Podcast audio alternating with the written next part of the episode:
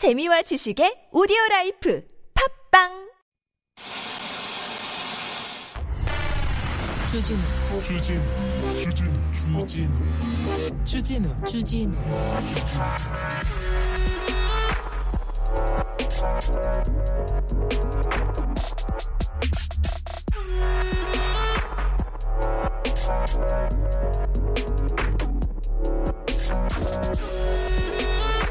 오늘 자 조선일보를 또 살펴볼까요? 선거 공작, 여론 조작, 금품 선거 장본인들 모여서 공정 선거 발표. 아, 중앙선관위에서 공정 선거 하자고 이렇게 발표했더니 이런 얘기를 했습니다. 선거 공작, 여론 조작, 금품 선거. 자유당 때, 박정희 정부 때, 그리고 이명박 박근혜 정부 때 이렇게 기사 썼을까요? 잘못했을 때 무슨 얘기를 했었을까요? 아유, 그럴 리가요. 돈 다 뿌리고 이제 와서 물가 금리 걱정된다는 정부. 네. 내용 보나마다더라고요. 그래도 한번 보자고요. 그동안 정부는 여권의 선심성 돈, 돈 풀기에 동조하기만 했다. 아니, 코로나로 국민들이 너무 어려워서 재난지원금을 줬어요. 다 주고 싶은데 못 줬어. 소상공인 자영업자 더 돕자고 했는데 못 줬어. 알잖아요. 홍남기 부총리가 못 주게 해가지고 못 줬어. 돈 다 못 풀었어. 그런데 이제 물가 금리 걱정된다고. 아니 이렇게 하면 안 주면 안 준다고 때리고 주면 준다고 때리고 방역하자고 이렇게 묶으면 또 묶었다고 때리고 풀면 풀었다고 때리고 자 언론의 역할이 무조건적인 비판, 비난은 아니지 않습니까? 이건 비판, 비난이 아니라 거의 저주 수준입니다.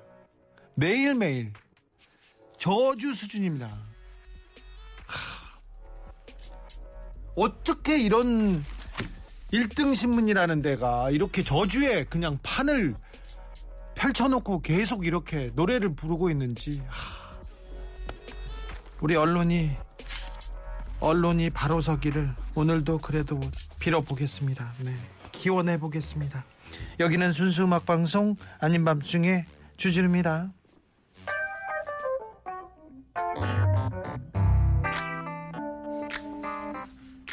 힘들고 지쳐도 우리는 또 기도하자고요. 네.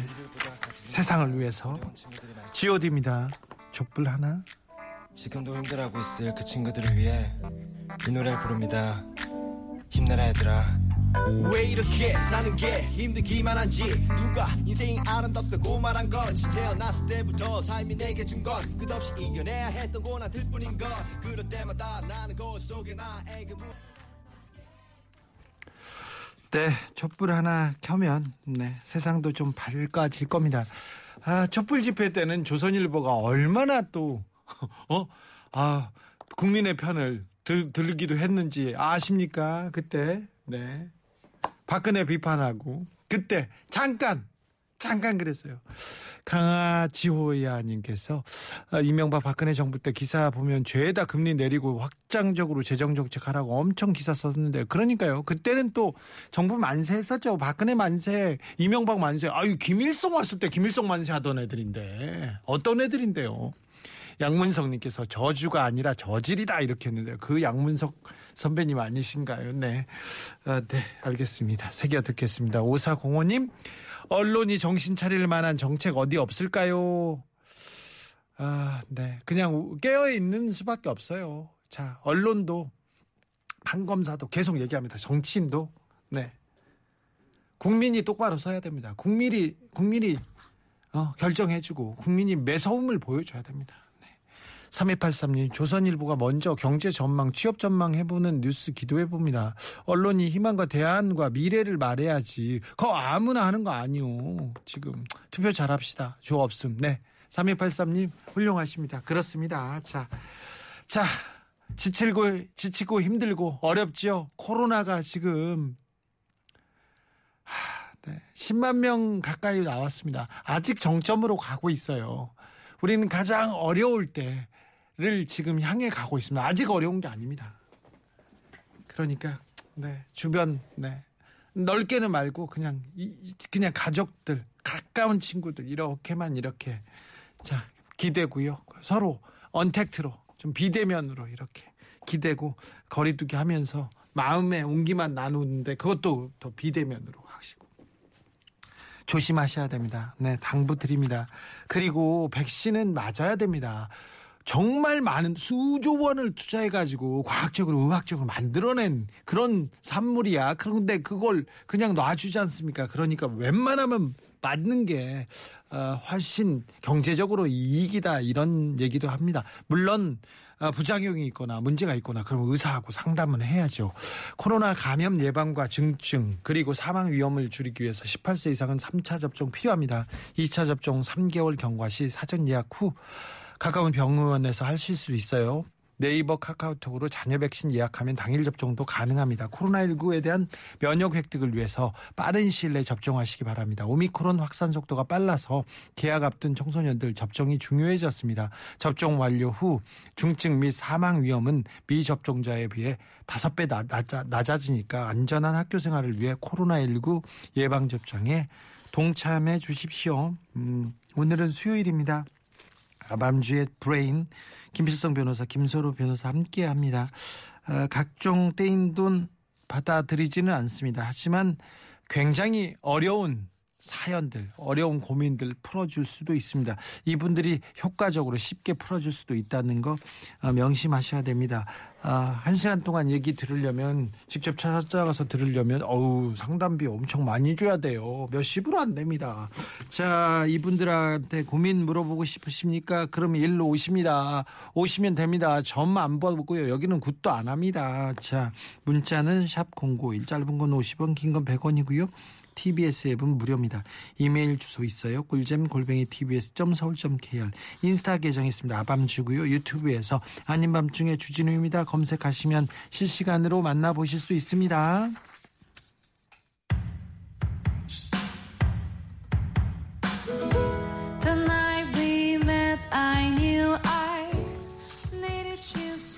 아밤주에서 드리는 선물입니다.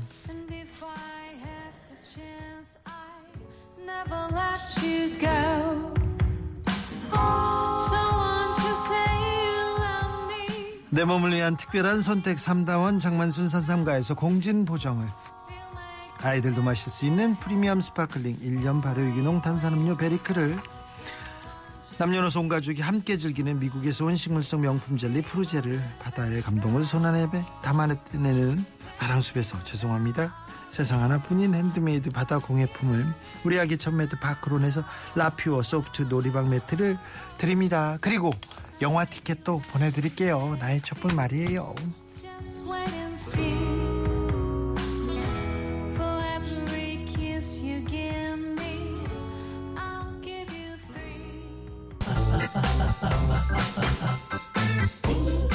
뉴스에서 무슨 사건이 나와도 법률적으로 하나쯤은 아는 척 합시다. 방구석 교양 쌓기 프로젝트 나만 없어 교양이 법률편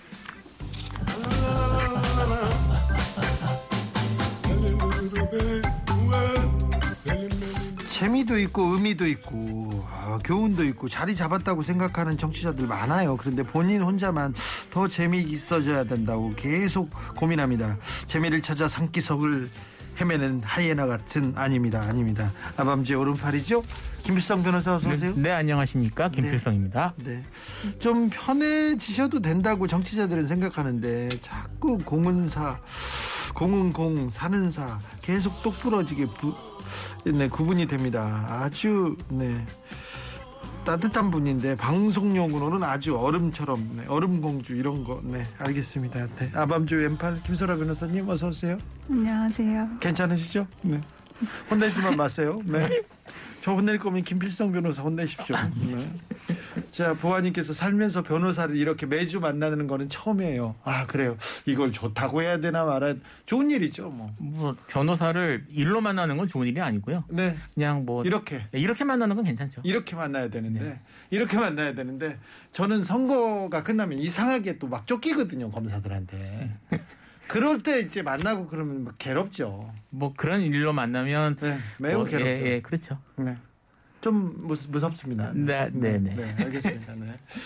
어, 같이 갑시다. 지금 자자 다들 상담 상담비 입금하세요. 김소라 변호사 리본 사기. 아 그렇습니까? 그 성무님께서 김필성 변호사 네 푸틴이 우- 우크라이나 침공합니까?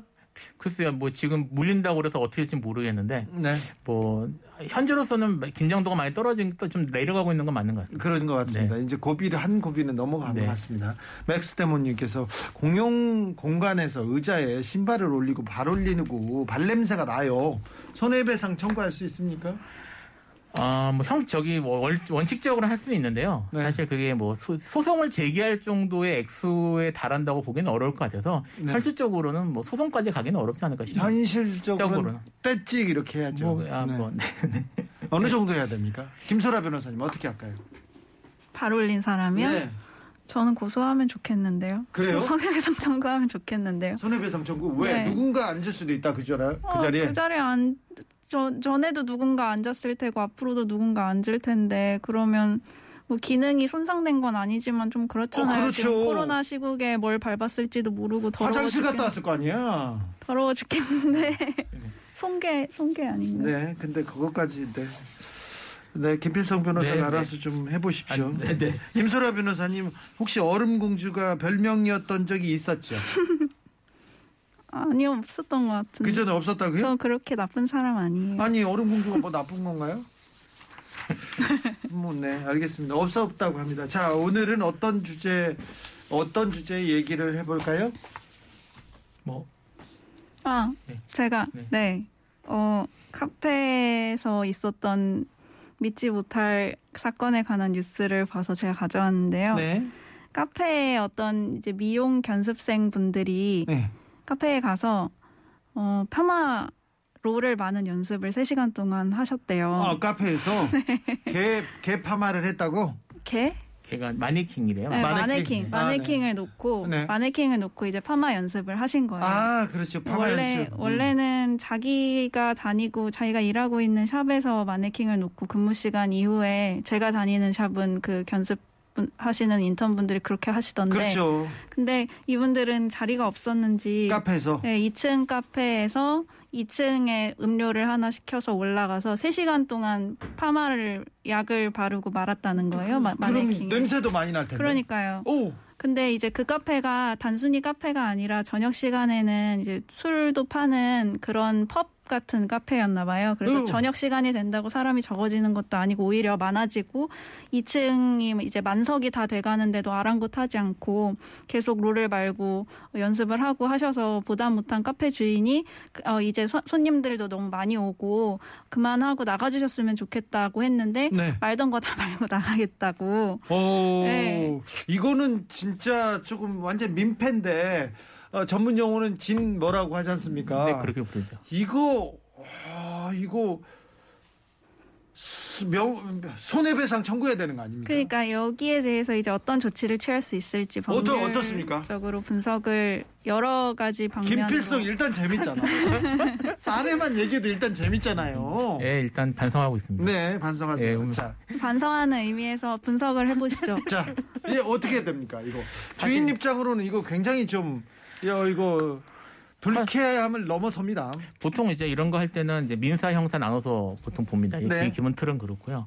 형사적으로는 일차적으로 생각할 수 있는 게 업무 방해겠죠. 그렇죠. 업무에 방해를 줬는지 문제인데 이게 조금 애매해요. 네. 업무 방해라고 하는 게 사람 뭐 속이는 방식 또는 이제 무슨 위력 같은 거, 힘 같은 걸 사용을 해서 영업을 방해해야 되는데 이 케이스 같은 경우에는 앉아가지고 조용히 머리만 말았다고 하니까 그러니까 내가 돈 내고 카페에서 네. 내가 돈 내고 지금 쳐다 마셨어 이렇게. 네, 얘기할까요? 그렇게 얘기할 수 있는 상황이어서 다만 이제 그거 그 파마 같은 경우에 많은 경우 뭐 이제 약품을 좀 독한 걸 쓸 수가 있잖아요. 네. 그런 것들 때문에 옆에 있는 그 사람들이 그러니까 손님들이 만약에 방해를 받았다거나 그것 때문에 아 나가야겠다고 나가 그런 불쾌감 같은 걸 줘서 그렇죠. 못하게 했다면은 영업 방해가 될 수 있는데 네.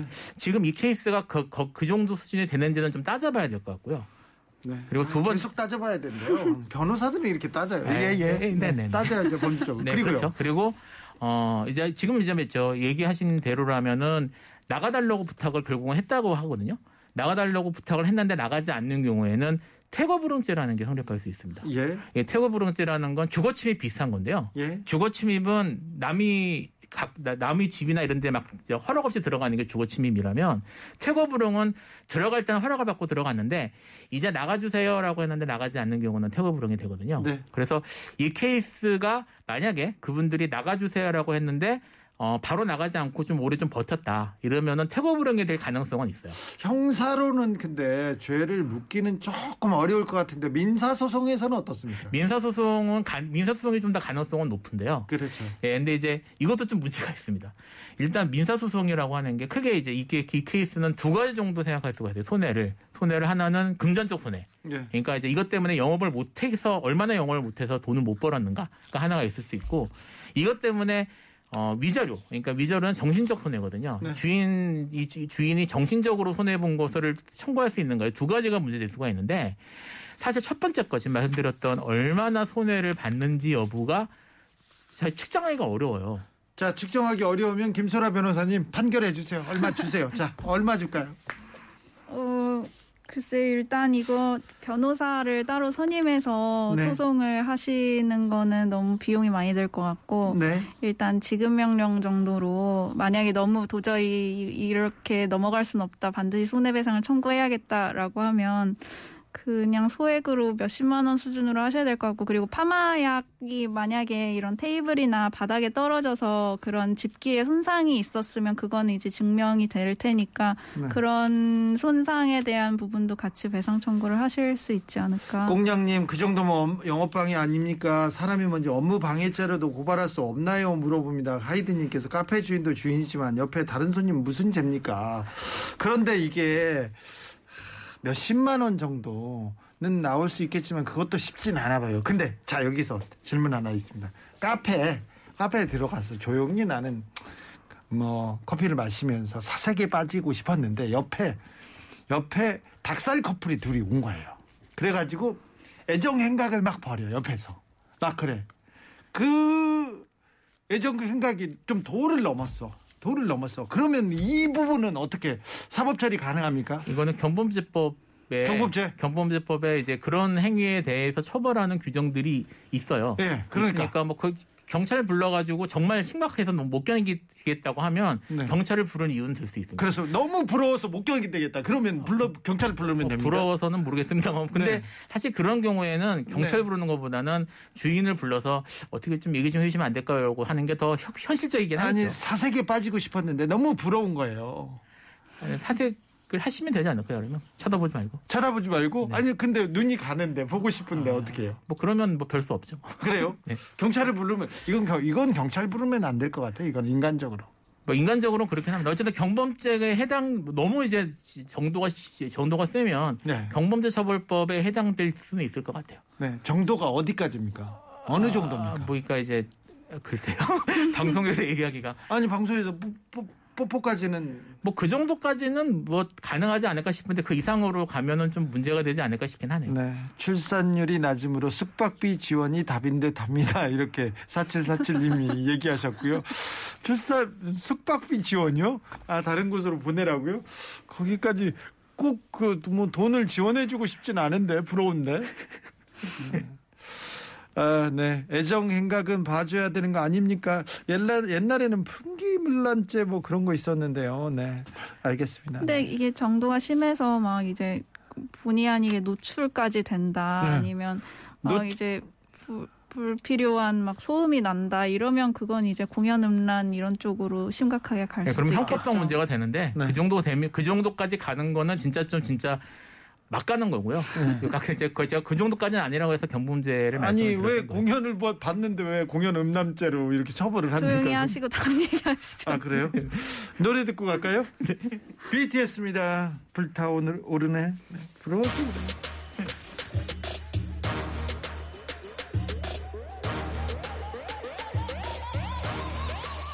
불타오르네.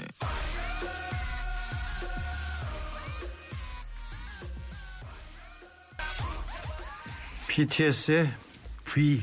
V가 오늘 코로나 확진됐다는 뉴스가 나왔습니다. 코로나 확진된 BTS 멤버가 이번에 다섯 번째인가요? 그러니까 일곱 명 중에 다섯 번째니까 하, 우리도 누가 걸려도 하나도 이상하지 않은 그런 굉장히 어, 굉장히 코로나 시대 가장 위험한 때를 지나고 있다는 거 한 번 더 말씀드립니다. 음, 건강이 제일 중요한데요. 건강을 잃으면 그 무엇도 뭐 보상이 안 되고요. 뭐그 무엇으로도 보충이 안 됩니다. 그런데 아무튼 어, 코로나 걸렸다고 해서 크게 뭐 그렇게 걱정할 필요는 없는 것 같아요. 그러니까 뭐 예원 씨 맞았으면 그렇죠. 네, 그러니까 어, 백신을 맞으면 크게 문제가 없다고 하니까 걱정하지 마시고 네 아무튼 조심하셔야 됩니다. 자 이번엔 어떤 사연, 어떤 뉴스로 가볼까요? 어, 오늘 이제 이제 대충 감 잡으셨겠지만 오늘은 진상 고객에 대한 얘기들을 좀 하려고 갖고 나왔는데요. 네, 어, 좀 약간 다른 케이스 하나 얘기를 좀 해볼게요. 네, 어, 배달 떡볶이 가게를 하시는 분이 계셨어요. 예. 근데 어느 날 이제 손님이 배달해서 갖다 줬는데 어, 저기 배달받은 떡볶이에서 파리가 나왔다. 네, 라고 한 거니까 이분이 이제 놀랐죠. 놀라서 아 그러면 저희가 새로 보내드릴 테니까 지금 보내드린 거를 그러면 저희가 받으러 가 봐- 저기 새로 배달하면서 수거하겠다고 얘기를 한 거예요. 네, 그랬더니 그분이 좀 당황하더래요. 그러더니 네. 뭐 알았다고 어쩌고 어쩌고 해서 이분이 그래서 가서 수거해서 가져왔는데 이 떡볶이가 좀 이상한 거예요. 예, 떡볶이가 자기 집에서 만든 떡볶이 같지가 않은 거예요. 거기다가 요리도 제대로 안 돼 있고 좀 이상해서 어, 그래서 이- 이분이 이거를 뭐지 하고 뭐죠? 생각, 뭐지 하고 생각했다가 아 이게 혹시 이사 저기 떡볶이 파리가 나왔다는 게 거짓말이 아닐까라고 해서 전화를 해서 이거 혹시 당신 정말 떡볶이 파리 나온 거 났는지를 확인 전화를 했더니 그쪽에 순순히 아 사실은 우리가 내가 거짓말을 했다. 예, 라고 인정을 했다는 거예요. 그래서 이거 이게 결국 형사 사건이 돼버렸어요. 됐는데 네. 알고 봤더니 이 사람이 떡볶이를 한 번 더 공짜로 먹으려고 예, 거- 거짓말을 했는데 먹다 보니 모자라. 예, 먹다 보니 모자라서 거짓말을 했는데 이게 어 수거한다고 그러니까 먹던 걸 줘야 될 거 아닙니까? 예. 그래서 그러니까 이 집에 있는 떡을 이런 걸 꺼내가 냉장고에 있는 걸 꺼내가지고 요리를 했어요? 예, 비슷하게 만든 거예요. 아니 그냥 먹 먹고 어, 나중에 어 파리도 먹었어요. 그렇게 예, 차라리 얘기하던가. 그- 근데 이게 정말 문제가 돼가지고 이제 저기 형사처벌을 받았습니다. 아니 그 이거 거짓말하는 게 너무 나쁘네요. 이 케이스는 사실은 사기에 해당이 되죠. 그렇죠. 요새는 배달 음식을 많이 하니까 네. 실제로 지금 이제 말씀드린 이 케이스 말고도 어 얼마 전에 그 포항 쪽에서 있었던 일- 일인데 네. 이제 뭐 사람들이 이제 남녀 남녀들 막 섞여가지고 놀다가 배달 음식을 시켰는데 이제 음식을 음식값을 주기가 싫었던 모양이에요.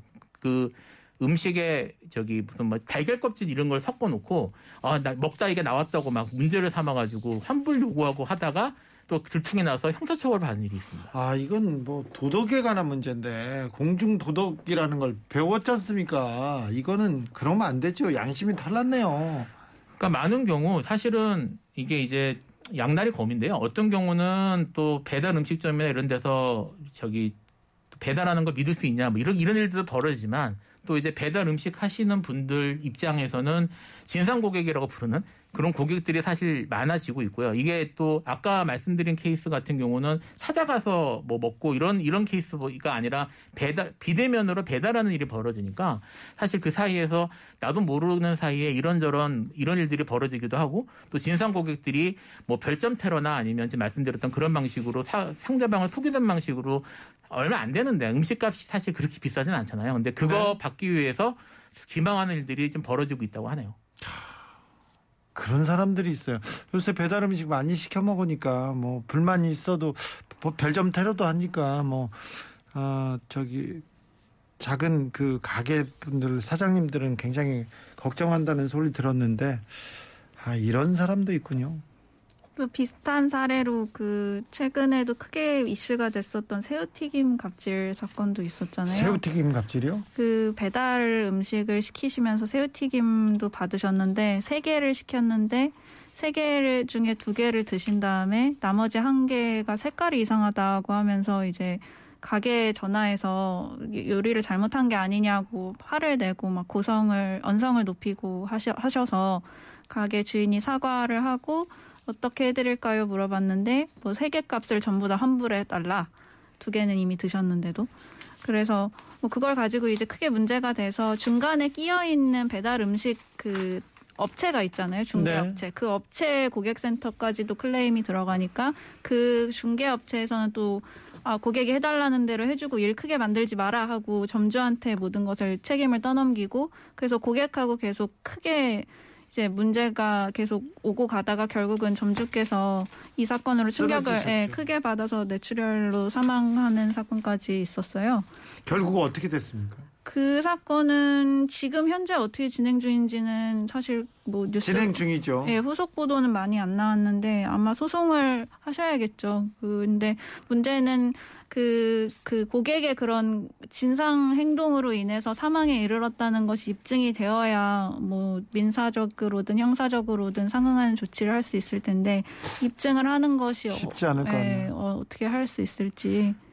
사실 이제 뭐 아까도 첫 번째 마- 말씀드린 케이스도 그렇지만 이런 것들이 어, 법적으로 사실 엮기가 쉽지가 않은 부분이 좀 있고요. 네. 그리고 설사 법적으로 문제를 삼는다고 하더라도 사실상 변호사 선임해서 진행하기가 쉽지 않은 사실 다 소액 사건들이거든요. 네. 지금 말씀하신 이런 케이스 같은 경우에도 새우튀김 세개 값 을 가지고 뭐 소송을 한다거나 이럴 수는 없는 상황이라서 사실은 법이나 이런 것들이 좀 제대로 뒷받침되지 못하면 이, 어, 이런 갑질을 막을 수 있는 방법이 별로 없습니다. 그러니까요. 그러니까 이- 일단 기본적으로 이건 양심의 문제고 도덕의 문제잖아요. 뭐 그렇기도 합니다만 이 케이스 이런 특히 이제 배달 같은 경우에는 요즘 이제 배달 중개업체들이 끼어들었으니까요. 이런 배달 중개업체들 쪽에서 이걸 통해서 결국 자기들도 배달 이게 서비스가 커지면서 이익을 얻잖아요. 네. 그리고 또 그 이익을 얻고 있는 업체들이 지금 문제된 이 업체도 사실 우리나라에서 유명한 업체가 유명한 대기업이 운영하는 배달 서비스에서 발생한 일인데 이런 일들이 벌어지면 보통 어떻게 하냐면 그런 업체들이 뒤로 빠지면서 그 이제 여기 다 그렇죠. 했던 업체 그런 가맹 이 점주들을 앞으로 내세우는 그런 일 크게 만들지 예, 말고, 말고 해달라는 대로 다 해주고 빨리 끝내라 이런 식으로 계속 종용을 하니까 아니면 그 중개업체에서 당신네 업체 빼버리겠다 우리랑 더 이상 거래 못하게 하겠다 그러면 이제 점주는 당장 타격이 크니까요. 그 중개업체를 끼고 주문하는 게 요즘은 거의 대다수인데 그래서 업체들 중개업체들이 좀 책임감 있게 행동을 해야 될 것 같고 이 새우튀김 사건이 있은 뒤에 그래서 그런 중개 배달 중개업체에서 좀 방침을 내놨다고는 하던데 뭐 악플이나 그런 별점 테러를 방지하기 위해서 어, 조치를 취하겠다. 그리고 전문 상담사를 배치하겠다. 어, 너무 그 말도 안 되는 비방성의 후기는 어, 게시하지 못하도록 하겠다. 그렇게 했는데 그거는 사실 일이 벌어진 다음에 뒤늦게 수습하는 것에 불과해 서 좀 원천적으로 봉쇄할 수 있는 조치가 필요할 것 같은데 또 마련하기는 쉽지는 않은가 봐요 국회 같은 법률로. 그러니까 법으로 따지기 좀 쉽지 않나 봐- 않는 그런 구석이 좀 있나 봐요. 네 그렇죠. 네. 아무튼 이거 양심의 문제인데 도덕의 문제인데 4947님께서 백화점에서 근무 중인데 수선 불가능한 옷을 가져와서 수선해달라고 하니까 제가 힘들다고 이렇게 말씀드렸더니 매장에 있는 커터칼로 커터칼로 옷을 난도질을 하면서 행패를 부린 손님이 있는데 이거 처벌 가능합니까? 뭐? 그거는 처벌 가능할 것 같아요. 네. 일단은 칼을 들었잖아요. 칼을 들었어요. 칼을 들었으니까 업무 방해가 될 가능성도 충분히 있고요. 이건 그런 일을 또, 또, 어우, 무섭잖아. 네, 공포를 느꼈으면. 뭐 그것이 보기 경우에 따라서는 이제 사실은 점원들에 대한 일종의 협박 공포감을 조성하는 폭력이죠? 네 폭력이라고 볼 수 있어서 그거는 위험한 물건 들고 협박한 것으로 볼 수도 있을 것 같습니다. 이거 형사처벌도 가능하죠. 협박이라 예. 가중처벌이 돼요. 예, 그래 이거는 이거는 좀 무겁게 처벌할 수 있을 것 같아요. 칼을 그렇습니다. 들었다는 게 좀 중요할 것 같아요. 칼을 들었어요. 네. 제 친구가 옷을 샀어요.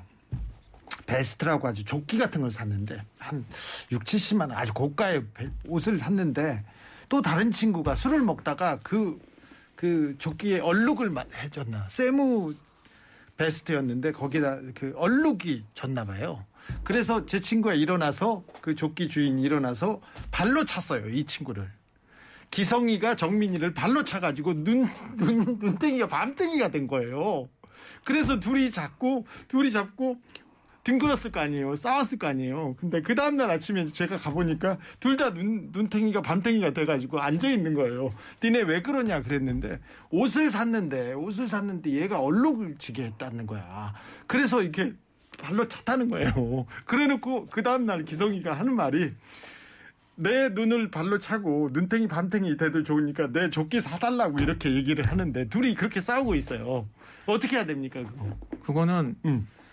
사실은 양쪽 다 어느 한쪽이 뭐 저기 경찰에 신고하거나 그러면 네. 쌍방 폭행이고요. 발로 눈을 찼어요. 그리고 그러면 이제 그런 경- 120km 정도 나가거든요, 기성이가 그때. 어, 그러면 어 그러면 사실은 합의해도 안 끝날 수도 있습니다. 그래서 두- 이러- 이러면 쌍방 폭행, 쌍방 폭행 시상 또는 상해가 돼서 네. 양쪽 다 이제 적어도 벌금형 정도는 나올 만한 상황이거든요. 아니 그래서 야 그래도 발로 차면 어떻게 하냐 그러니까 계속해서 내 눈도 발로 차고 나는 옷을 사달라 계속 주장합니다. 그러니까 가능하면 둘이서 좋게 좋게 잘 합의해서 끝내는 게 좋을 것 같은데요. 그거는. 합의가 안 되는 애들이에요. 합의가 얘네들이. 안 되면 사실 다 다 같이 그냥 결국 경찰 가서 다 같이 형사처벌 받는 거죠. 형사처벌? 예, 그 바보 그건 바보 같은 짓입니다. 근데 눈을 맞아서 눈은 사실 후유증이 어떻게 올지 모르고 나중에 갑자기 눈에 또 손상이 있고 그러면 이제 그러면 더 일이 커지지 않나요? 조끼값 받으려다가 더 큰 일을 만드실 둘이 그날 저녁에 또 술 먹으러 가더라고요. 말씀드리면. 사이는 좋으신 분 같으니까. 아, 좋지는 않아요. 아, 그래요? 네, 네, 좋지는 않은 옛날 일인데. 네, 알겠습니다. 진 진짜 이상한 고객들 얘기 나와서 네. 그 아무튼 그 상점에서 사고 그 앞에서 싸웠대요. 네. 이게 사실 그래요. 그러니까 뭐 다들 사는 게 팍팍해져서 그런지 네. 특히 이제 어 고객 응대하는 이제 뭐 저기 적 저기 이제 서비스업에 종사하는 분들한테 함부로 하는 사람들 그 사람들 자기의 인격을 보여주는 거예요. 그런 사람들이 되게 많습니다. 많고 네. 제 주변에도 이제 특히 콜센터 같은 데서 일하시는 분들이 좀 있었는데 네. 그 받는 스트레스가 어마어마하더라고요. 그렇죠. 그러니까 전화해서 사실은 이게 이렇습니다. 이게 뭐 예를 들어 뭐 클레임을 한다고 하더라도 콜센터에서 전화 받으시는 분이 해결할 수 없는 수준의 인 경우가 대부분이거든요. 우리나라는요 또 야 사장 있어 사장 있어 시장 받고 막 사장 받고 이런 거 있잖아요. 음. 그래서 구청장 받고 그래가지고 그 비서분들 전화 받는데 그 민원인 응대 받는 받다가 마음이 아파가지고 심리 치료 받고 막 쉬고 막 울고 나가고 그런 분들 얘기를 들었는데 너무 슬프더라고. 요 그래서 사실 뭐 사- 사회 전체적으로 어딘가 이제 울분을 푸- 풀어야 되는 사람들이 많아서 점점 많아지기 때문에 살기 힘들어서 그런 게 아닌가 싶긴 합니다만 그렇다고 하더라도 그렇게 전화 받고 응대하시는 특히 이제 데서 응대하신다거나 아까 말씀하셨던 뭐 이제 백화점 점원들이나 이런 분들이 그런 것들을 지- 받아내야 될 정도의 위치는 아니거든요. 제가 이제 개인적으로는 이렇게 얘기를 하는데 서비스에 돈을 지불하는 거지 인격의 돈을 지불하는 건 아니기 때문에 네. 그래서 어 그렇게 하면 안 되는 건데 사실 그런 일들이 많이 벌어지고 특히 얼굴을 대면하지 않는 텔레마케팅 아까 말씀드린 콜센터 이런 것 중에는 좀 심각하게 문제가 많이 발생을 해서 최근에 사실 관련 법들 산업 안전보건법 같은 것들이 개정이 되면서 법으로 이제 보호받는 체계가 들어왔습니다. 네. 그래서 이제 그런데 고용대 고용하는 대기업들은 그 심리적으로 그런 저기 적개건들을 보호하기 위한 조치들이나 아니면 제도들을 운영해야 되고요. 네. 또 알아두셔야 될 게 뭐냐면 이게 그렇게 욕설을 퍼붓거나 아니면 또 성적인 희롱 같은 거 하시는 분들도 있고요. 또 어떤 경우는 폭염 푹 뭐 이렇게 막 하시는 경우도 있고 막 이상한 소리나 이런 것들 소리 지르고 이렇게 하시는 분들이 있는데 이런 것들이 전부 다 처벌 대상이 됩니다. 저 저기 프랑스에 있을 때인데 김어준하고 같이 도망갔을 때 카페에 이렇게 앉아 있었는데 카페에서 이제 밥, 밥 먹고 뭐 그러려고 했는데 약간 거만한 손님이 온 거예요. 그랬더니 알바하는 직원이거든요. 직원이 이렇게 적다가 갑자기 탁 놓더니 나가라고 하더라고. 나가라고 그냥 잘. 그러니까 그- 그- 저는 뭐뭐 불어를 다 이해하지 못해서 그렇게 얘가 심하게 했나 뭐 좀 약간 뭐 워딩이 잘못됐나 그런 생각도 들었는데 나가라고 했을 때 어땠냐면 다른 알바생이 오고요. 사장이 왔어요. 그냥 서, 서, 서서 팔짱을 끼고 빨리 나가라고 다. 우린 당신 같은 사람 필요 없다고. 난 안 판다고 해가지고 쫓아내더라고. 그러니까 그런 식으로 사실은 지금 말씀드린 것처럼 어쨌든 산업보전법이나 이런 걸 때도 고용주에게 그런 것들을 보호해야 될 의무 같은 게 생겼고요. 네 생겼고 지금 그런 거 하시는 분들이 이게 뭐 내가 저 내가 이제 특히 통화하는 사람 또 상대방한테 내가 갑이니까 내가 이래도 된다고 생각하시는 경우들 하- 하시니까 그렇게 하는 거겠죠. 절대 안 네, 절대. 그렇지 않습니다. 아까 누가 갑이에요 누가 갑은 그러니까 아까 말씀드렸던 것처럼 그런 뭐 칼로 옷을 찢는 케이스 같은 경우에는 저는 사실 뭐 경우에 따라서는 집행 저기 징역형이나 이런 게 문제될 수도 있다고 생각을 하고요. 그렇죠. 그런 사람들을 신고해야 됩니다. 네 그리고 콜센터가 통화하는 경우 요즘 녹음 다 됩니다. 다 되고 거기에 대해서 조치를 취할 의무가 말씀드린 것처럼 생겨 있기 때문에 네. 거기에 대해서 채점 같은 걸 다 합니다. 그래서 전화하고 통화하는 사람 상대방에도 사람이 받는다는 거. 내가 지금 둘이서 통화하는 것 같지만 이렇게 얘기하는 것이 결국 나 내가 형사처벌 받을 수 있다는 것들을 의식하고 하시는 게 필요할 것 같아요. 그렇습니다. 누구한테 소리 지르는 거, 소리 지르는 것도 폭력입니다. 그죠? 기본적으로는 손님이 왕이다라는 그거 그 잘못됐어요. 예전부터 내려온 그 왜 그런지 모르는 그것 때문에 묘하게 서비스를 제공하시는 분들이 자기보다 사회적 계급이나 사회적 지위가 낮다고 생각을 하시는 것 같아요. 근데 그렇게 생- 판단할 근거는 어디에도 없는데도 뭐 심지어 제가 본 기사 중에 하나는 김밥집에서 일하시는 아주머니가 들고 계시는 가방이 뭐 루이 뭐뭐 명품이다. 그래서 그게 마음에 안 들어서 별, 별점을 테러하거나 네. 후기를 자꾸 남 후기를 똑같이 계속 그렇게 남기는 거예요. 아주 아주머니 시- 어, 신발이 명품이네, 아주머니 가방이 명품이네 하면서 별점 1점 이렇게 남기고. 아니 김밥집에서 일하는 사람은 좋은 가방 들으면 안 됩니까? 돈 모아서 들을 수도 있고요. 선물 받을 수도 있고. 그러면 안 됩니까? 뭐가 잘못됐습니까? 그렇게 자꾸 그 음, 자기가 서비스를 제공받는 소비자고 나에게 서비스를 제공한 사람은 당연히 나보다 낮아야 돼 이렇게 깔봐도 된다는 의식이 너무 팽배해서 생기는 문제들 같아요. 네. 부하님께서 오늘 인류의 상실 특집이네요. 이렇게 합니다. 노래 듣고 가겠습니다. 킨입니다. We Know. 제가 목격한 광경인데요. 한 분명히 조폭이 분명합니다. 조폭이 한 무리가 들어왔어요. 그래서 식당에서 주문을 했습니다. 주문을 했고 잘 먹었어. 먹는데 조폭 거기 온 그 또래에서 대장 같은 사람이 기분이 나빴나 봐. 맛이 없거나 기분 나빴나 봐. 그런데 갑자기 부하를 불러와서 폭행을 합니다. 폭행을 해요. 옆에서. 야, 네가 너 시- 누가 시켰어? 그러면서 식당 주인 앞에서 자기 부하를 네가 시켰어? 이렇게 맞대가리 없는 걸 시켰어? 그러면서 막 때려요. 제가 봤어. 어느 파 누구라고 얘기할 수 있어. 자, 이건 어떻게 처벌해야 됩니까? 아, 거기. 식당 모든 어렵네요. 사람들이 굉장히 공포에 떨었어요. 어, 사실은 이제 이걸 정말 이 폭행이나 이런 것들을 거기 있는 사람에게 일단은 그 지금 식당 주인한테는 안 하고 식당 주인 앞에다 놓고 네가 시켰어? 그러면서 부하를 때리는 거죠. 그런 이러, 이렇게 하실 수는 있어요. 혹시 주인이 네. 어, 이 사람이 저 사람을 때린다라고 신고하셔서 네. 그 사람을 때린 것에 대해서 이제 고발하는 거죠 쉽게 얘기하면 전화해서 그렇게 하실 수는 있는데 아니 근데 밑에서 부하 어 잘못됐습니다 형님 잘못됐습니다 하고 있죠. 이 사실은 그 사실은 그게 아니면 어 뭐 만약에 이게 이게 이래요. 그러니까 그 협박이나 폭행에서의 말하는 그런 저기 유형력의 행사 패는 네. 거는 그 저기 협의의 폭행이라 그래서 사람이 신체나 이런 것들에 이루어져야 되거든요. 네. 그래서 이게 부하가 아니라 만약에 뭐 저기 누굽니까 점원이나 이런 사람들에 대해서 뭐 막 던지고 아니 그건 당연한 거죠. 당연한 건데 네. 부하를 때 이거 폭행죄로 안 됩니까? 아, 이거는 조금 어려울 것 같아요. 제가 생각에. 제가 아는 사람 중에 하나는 이것도 약간 거친 사람인데 거친 사람인데 음, 협박을 하는데 협박을 하는데 옷을 벗어요. 옷을 일단 벗어. 그리고는 병을 깨 병을 깨고 병을 일단 씨- 막 유리를 씹어요. 씹어. 그리고 막 뱉고 피가 철철 나죠. 그리고 그걸로 막 몸을 그어요. 이거 협박이잖아요. 협박이잖아요. 무서워서 돈을 줘- 줄 수밖에 없는. 그 그거는 이제 그럴 수도 있죠. 그거는 이제 만- 그렇게 되면 그럴 수도 있겠네요. 아, 법적으로 좀 해봐 잡아가죠. 그러니까 내가 이게- 신고할게요. 이게. 사 경계에 있는 내용들이라 네. 지금 말씀하신 것처럼 예를 들어 위험한 물건이거든요. 그런 것들은 그런 네. 것들에 대해서 아 저 사람이 자기 몸만이 아니라 내 몸도 긁을 수 있겠다라는 식의 공포감에 이런 것들을 조성하는 게 인정이 되면 객관적으로 네. 그러면 이제 문제가 될 수 있는데 네. 지금 그 정도로 그냥 열받아서 자기 몸에 자해한 건지 이거는 좀 애매해서 돈을 안 줘, 돈을 안 갚는다고 하면 서 어, 너 돈 안 갚아? 이렇게 한번 볼래 이렇게 하고 하면 그건 충분히 협박이나 폭행은 안 되겠죠. 협의의 네. 폭행이니까 그거는.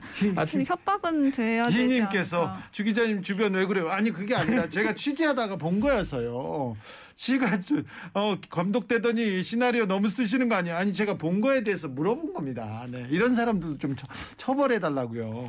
그런 그런 경우에는 그 사실은 그런 만약에 돈 문제가 걸려서는 좀 다릅니다. 돈 문제가 걸려 있으면 공갈죄가 되거든요. 네. 공갈에서의 폭행은 협박이나 폭행죄에서의 협, 폭행보다 좀 더 넓게 인정하기 때문에 네. 만약에 돈을 받기 위해서라는 게 명백히 인정이 되면 네. 그런 경우에는 각 저기 강요죄 또는 공갈죄가 성립할 수 있어요. 아무튼 부하든 누구를 때렸는데 주변 사람들한테 굉장히 좀 불쾌감을 주거나 이렇게 위협적이라고 했으면 어, 좀 어떤 사법 처리가 됐으면 좋겠습니다. 일단 저는요, 저는 벌금을 많이 때렸으면 좋겠어요. 그래야 그거 무서워하거든요. 집행유예는 싫습니다. 집행유예는 알겠어요. 앞에서 앞으로 안 그럴게요. 그러면서 그냥 지나가는 사람도 많거든요.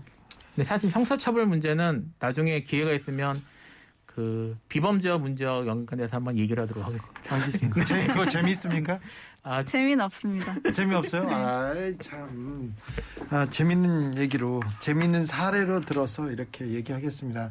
아, 오이공이님께서 필변, 솔변 두 분 좀 얘기 안 했는데요. 힘드시면, 주디 때문에 힘들면 물병을 흔들어 주세요. 이제 끝날 때가 된 것 같습니다. 네. 아, 자, 두 분 감사합니다. 김필성, 김소라였습니다. 네, 감사합니다. 두 변호사님 감사합니다.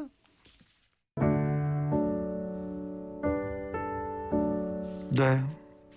오늘 힘들고 지치고 아, 우울했다는 분들이 많아가지고 제 친구들 소환한 거고요. 네. 그런 아, 폭력배들 얘기를 해드린 건데요. 네. 불쾌하셨으면 죄송해요. 네.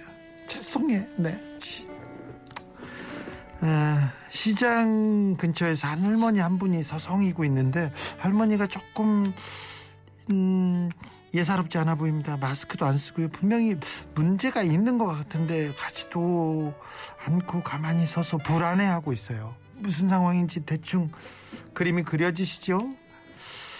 그래서 그래서 30대 청년이 할머니한테 다가갑니다.